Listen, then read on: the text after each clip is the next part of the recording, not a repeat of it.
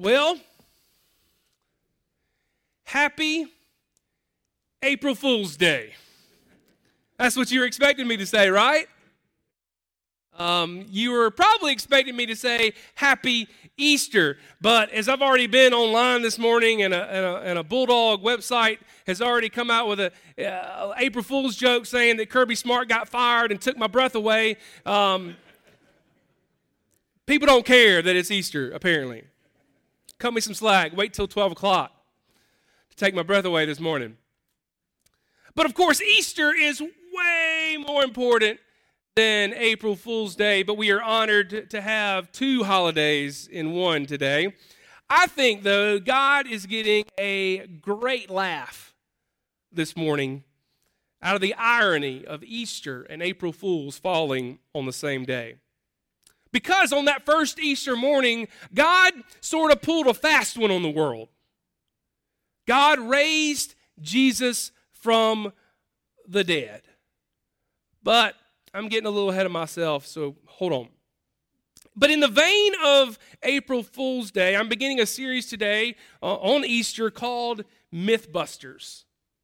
During the month of April, we're going to look at some commonly held myths in the church. And some of these are going to surprise you. Some of these uh, may push you a little bit, they may stretch you a little bit. You may have thought these myths are in Scripture. So you may be surprised by the fact that I'm going to call these myths a myth. For instance, next week we're going to look at the myth that God won't give you more than what you can handle. You say, myth? What you talking about? I say that all the time. I, I, I believe that. God won't give me more than what I can handle. A lot of us say that. I've said it. Well, spoiler alert, wrong. God gives us more than what we can handle all the time so that we'll lean on Him and trust in Him to handle it. Otherwise, why do I need God? If I can handle it, who needs God? So I'm going to push you a little bit. We're going to we're going to look at myths like a valley means a wrong turn. Meaning, if I'm in a spiritual valley, if you find yourself in a spiritual valley, then that means that you, you did something wrong, you made a wrong choice. Well, not necessarily. Sometimes God leads us there.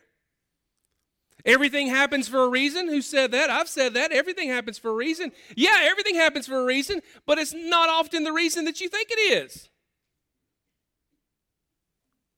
And then God only helps those who help themselves. That's in Scripture. That's in First Suggestions chapter 3, isn't it? We'll see. We'll see. There is no first suggestions, chapter 3, in case he. It's okay. But today we begin with the mother of all myths. Jesus did not come back to life. Now, those of you in the church, you've grown up in the church all your life, you're probably thinking, what is the preacher talking about this morning, Easter? Of course, of course, Jesus came back to life. If you, you know, that's, that's as true as breathing in air. And if you saw the sign out front, you read the newsletter, you're probably ready to label me a heretic, a heathen. But believe it or not, there are, there are tons of people who don't believe that Jesus came back to life. They don't believe in the resurrection of Jesus. And most of this myth, this, this disbelief in Jesus coming back to life, begins in Scripture in our passage this morning. Listen, listen again to Matthew's account. While the women were on their way, they're on their way to tell the disciples, Jesus is alive. Some of the guards went into the city and reported to the chief priest everything that had happened. When the chief priest, this is the Jewish leadership, these are the same people that arrested Jesus and had him crucified. When the chief priests had met with the elders and, and they devised a plan, they gave the soldiers a large sum of money because money fixed everything telling them, You are to say, His disciples came during the night and stole him away while we were asleep. If this report gets to the governor, we'll satisfy him and keep you out of trouble. It's for their benefit, right? It's for the guards' benefit. So the soldiers took the money and did as they were instructed, and this story has been widely circulated among the Jews to this very day. You could say this story has been widely circulated around the world. Now, this passage and the verses that we just read earlier speak of guards at the tomb of Jesus. Earlier, when the angel comes down and sits on top of the tomb and unseals the tomb and rolls the stone away, the scripture says that the guards, they fell like dead men. Perhaps they had strokes, we don't know. But have you ever asked yourself, why were guards guarding a dead man? Now, I've been to plenty of funerals. I've performed plenty of funerals. I've done graveside services. I have never seen guards stationed at a gravesite. Sure, there have been servicemen and women who have presented the colors to a family member for uh, past servicemen or, or a woman, but usually they leave. I've never seen a guard at a gravesite. Certainly never seen guards guarding, guarding a sealed burial plot. So, why were the guards at the tomb of Jesus? Well, I'm so glad you asked. You guys are so inquisitive.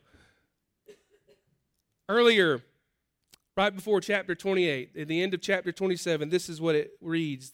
The next day, the day after the crucifixion, the one after preparation day, the chief priests and the Pharisees went to Pilate Sir, they said, this is the same people that arrested Jesus, the same people that we just got finished talking about. We remember that while he was still alive, Jesus, that deceiver, again, talking about Jesus, said, After three days I will rise again. So, give the order for the tomb to be made secure until the third day. Otherwise, his disciples may come and steal the body and tell the people that he has been raised from the dead. This last deception will be worse than the first. What's the first? Hmm. Take a guard, Pilate answered. Go, make the tomb as secure as you know how. So they went, made the tomb secure by putting a seal on it, on the stone, and posting the guard. There you have it. The chief priest, the Jewish leaders, put guards at the tomb of Jesus to keep his disciples from stealing the body of Jesus. And they did that because Jesus had predicted his death multiple times and also predicted his resurrection multiple times. I want you to notice something in these verses. It's very telling. First, the chief priests, they call him a deceiver. So they're not they don't think highly of Jesus. They didn't believe Jesus and they thought that he was a heretic. But then, verse 64 so give the order for the tomb to be made secure until the third day. Otherwise, his disciples may come and steal the body and tell the people that he has been raised from the dead. This last deception will be worse than the first. So the Jewish leadership obviously believed that disciples were going to try to deceive the people by taking Jesus' body and then telling everyone, hey, he's alive, he's resurrected. But they were also upset with Jesus over another perceived lie. And that perceived lie was that Jesus was the Messiah, the Savior of God's people. You see, the Messiah was the one whom the Jew, Jewish people they were waiting on. They were waiting on to come and save them from the Roman government. The Roman government had control over Israel at the time, and, and the Jews, they just knew that God was going to send a military king with a whole army, and he was going to overthrow the Roman government, and Israel was going to return to glory. That's the plan. Instead, God sent Jesus. God sent Jesus, who did miracles on the Sabbath, which was against the law. God sent Jesus, who, who dined with uh, sinners and prostitutes and tax collectors, which was, which was not the kosher thing to do. God sent Jesus, who turned the law on its head. See, Jesus wasn't like anything the, the, the, the, Jews were expecting. In fact, he was the complete opposite. And you know what? We can't stand it when the status quo is messed with. Think about it. We can't stand it. You mean my favorite TV show is moving from Tuesdays to Thursdays? From 8 o'clock to 9 o'clock? How dare they do that? Or I guess nowadays it'd be like, don't tell me Netflix is no longer going to have cool runnings on. How dare they take that movie off? Don't tell me my favorite restaurant stopped serving my favorite meal. What in the world am I going to do? Don't tell me that it costs more now. And here's my favorite. Y'all say it with me. We've never done it that way before. Some of y'all know it too well. See, Jesus totally messed up the status quo. From his birth in a manger to his death on the cross to the resurrection and everything in between, Jesus upended every expectation the Jews had of what God's Messiah was supposed to look like. And so the Jewish leaders did everything in their power to keep the status quo the status quo. They first killed Jesus. I can't be the Messiah if he's dead. Then they posted guards at his tomb thinking, we're going to make sure he's dead. We're going to make sure he stays dead. Finally, when all that failed and Jesus came back to life, they used money and they paid off the guards and told the lie that the disciples had stolen his body. You see, the crazy thing is the Jewish leaders expected Jesus to do what normal dead bodies do stay dead. Gee. And anything else just didn't make sense. But God had other plans. Here's the thing we all have a choice to make. We can either believe the myth that Jesus didn't come back to life, or we can believe that Jesus is alive. And depending on that choice depends on how we live our life. It shapes everything about you. It shapes your decisions in life, it shapes your thoughts, it shapes your view of the future. This one choice shapes your entire life. See, I can sit here and I can tell you how multiple witnesses saw Jesus after the resurrection. I can sit here and tell you how these witnesses are written about in Scripture and outside of Scripture. I could tell you that people saw Jesus days and weeks after the resurrection. But all I want you to do this morning is look around. Seriously, look around. Turn your heads and your eyes and look around. I know, he's asking you to do something. Look around this room. Because I want you to see the people in this place. Each follower of Jesus that you see this morning is evidence of the resurrection of Jesus. They are a life transformed and renewed by the power of the risen Savior. We are all here today, 2,000 years after this myth took place that was no myth. And because Jesus died for our sins, took the punishment we deserved for our sins, thereby canceling the debt that we owed to a holy and righteous God.